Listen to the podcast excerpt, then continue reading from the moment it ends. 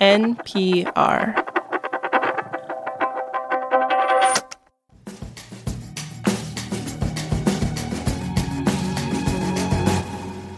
The world is going cashless. From Sweden to China to the US, fewer and fewer people are using coins and notes.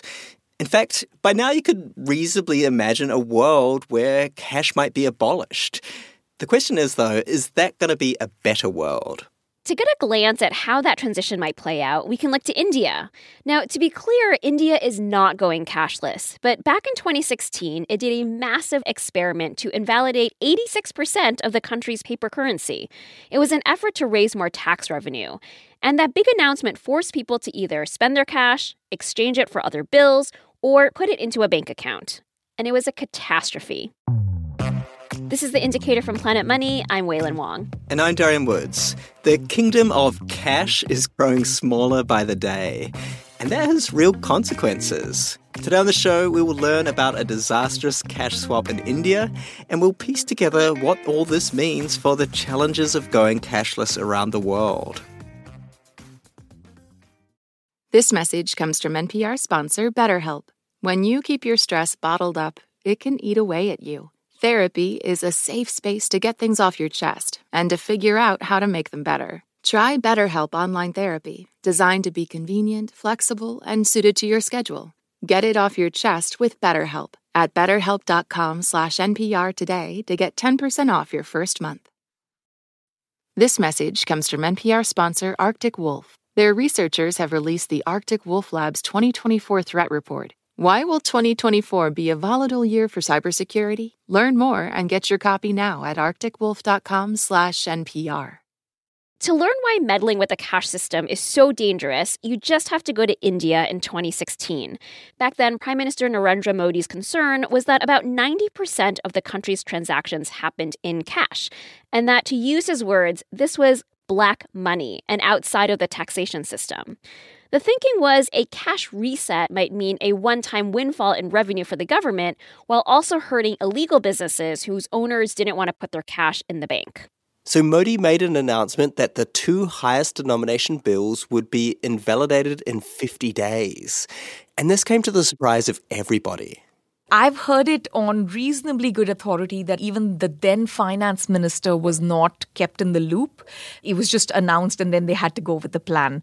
Shruti Rajagopalan is a senior research fellow at the Mercatus Center at George Mason University. She also hosts the podcast Ideas of India. Shruti says that the scramble to exchange notes was even deadly. Over 105 people died just waiting in line trying to exchange their notes or waiting outside a hospital. Bank tellers, you know, some of them collapsed from exhaustion. Part of the problem was there was such short notice given to everyone, even to India's central bank, which manages the currency. That meant there were currency shortages that led to all kinds of economic problems.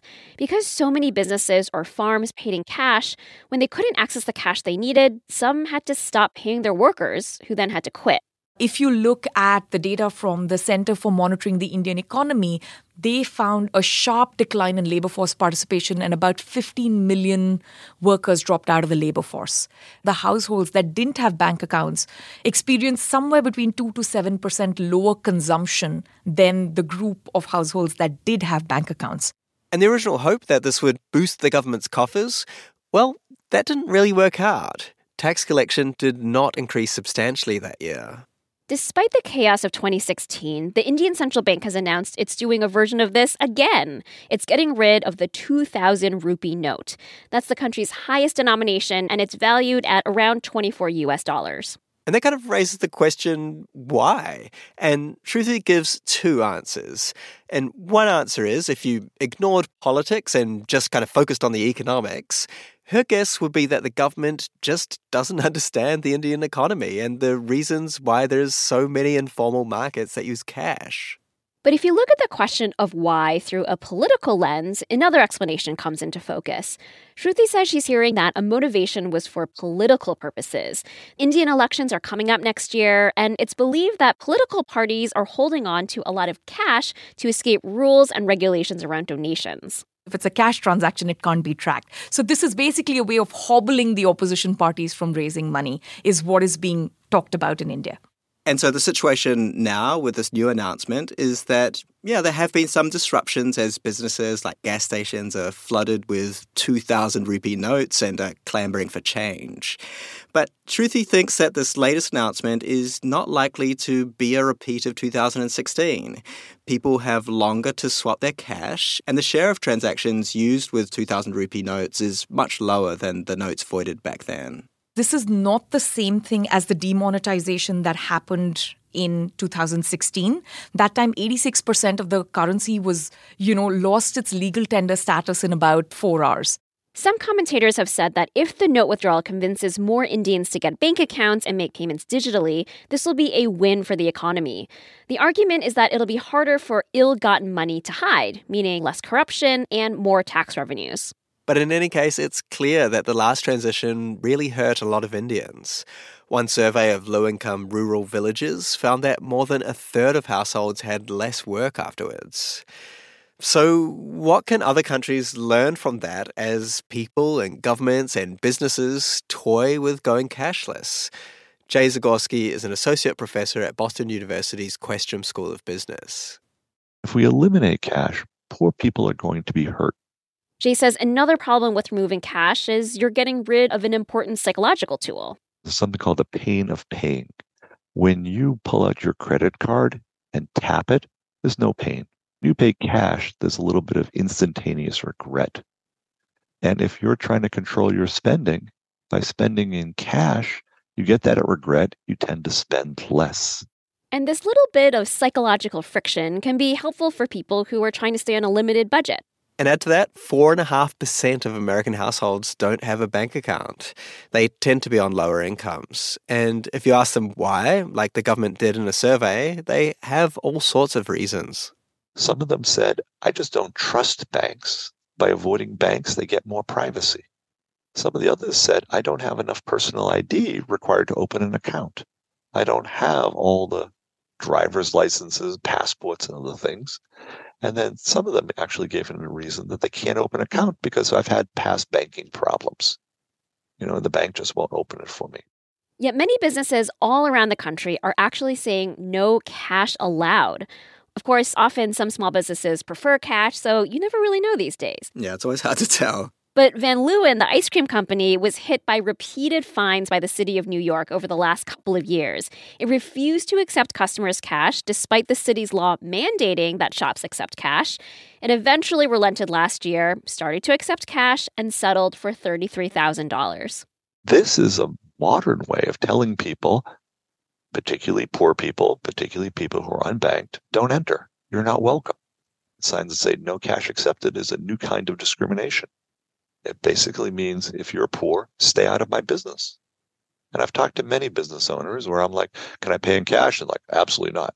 Why not? They're like, well, we're worried about theft. Okay, that's fine.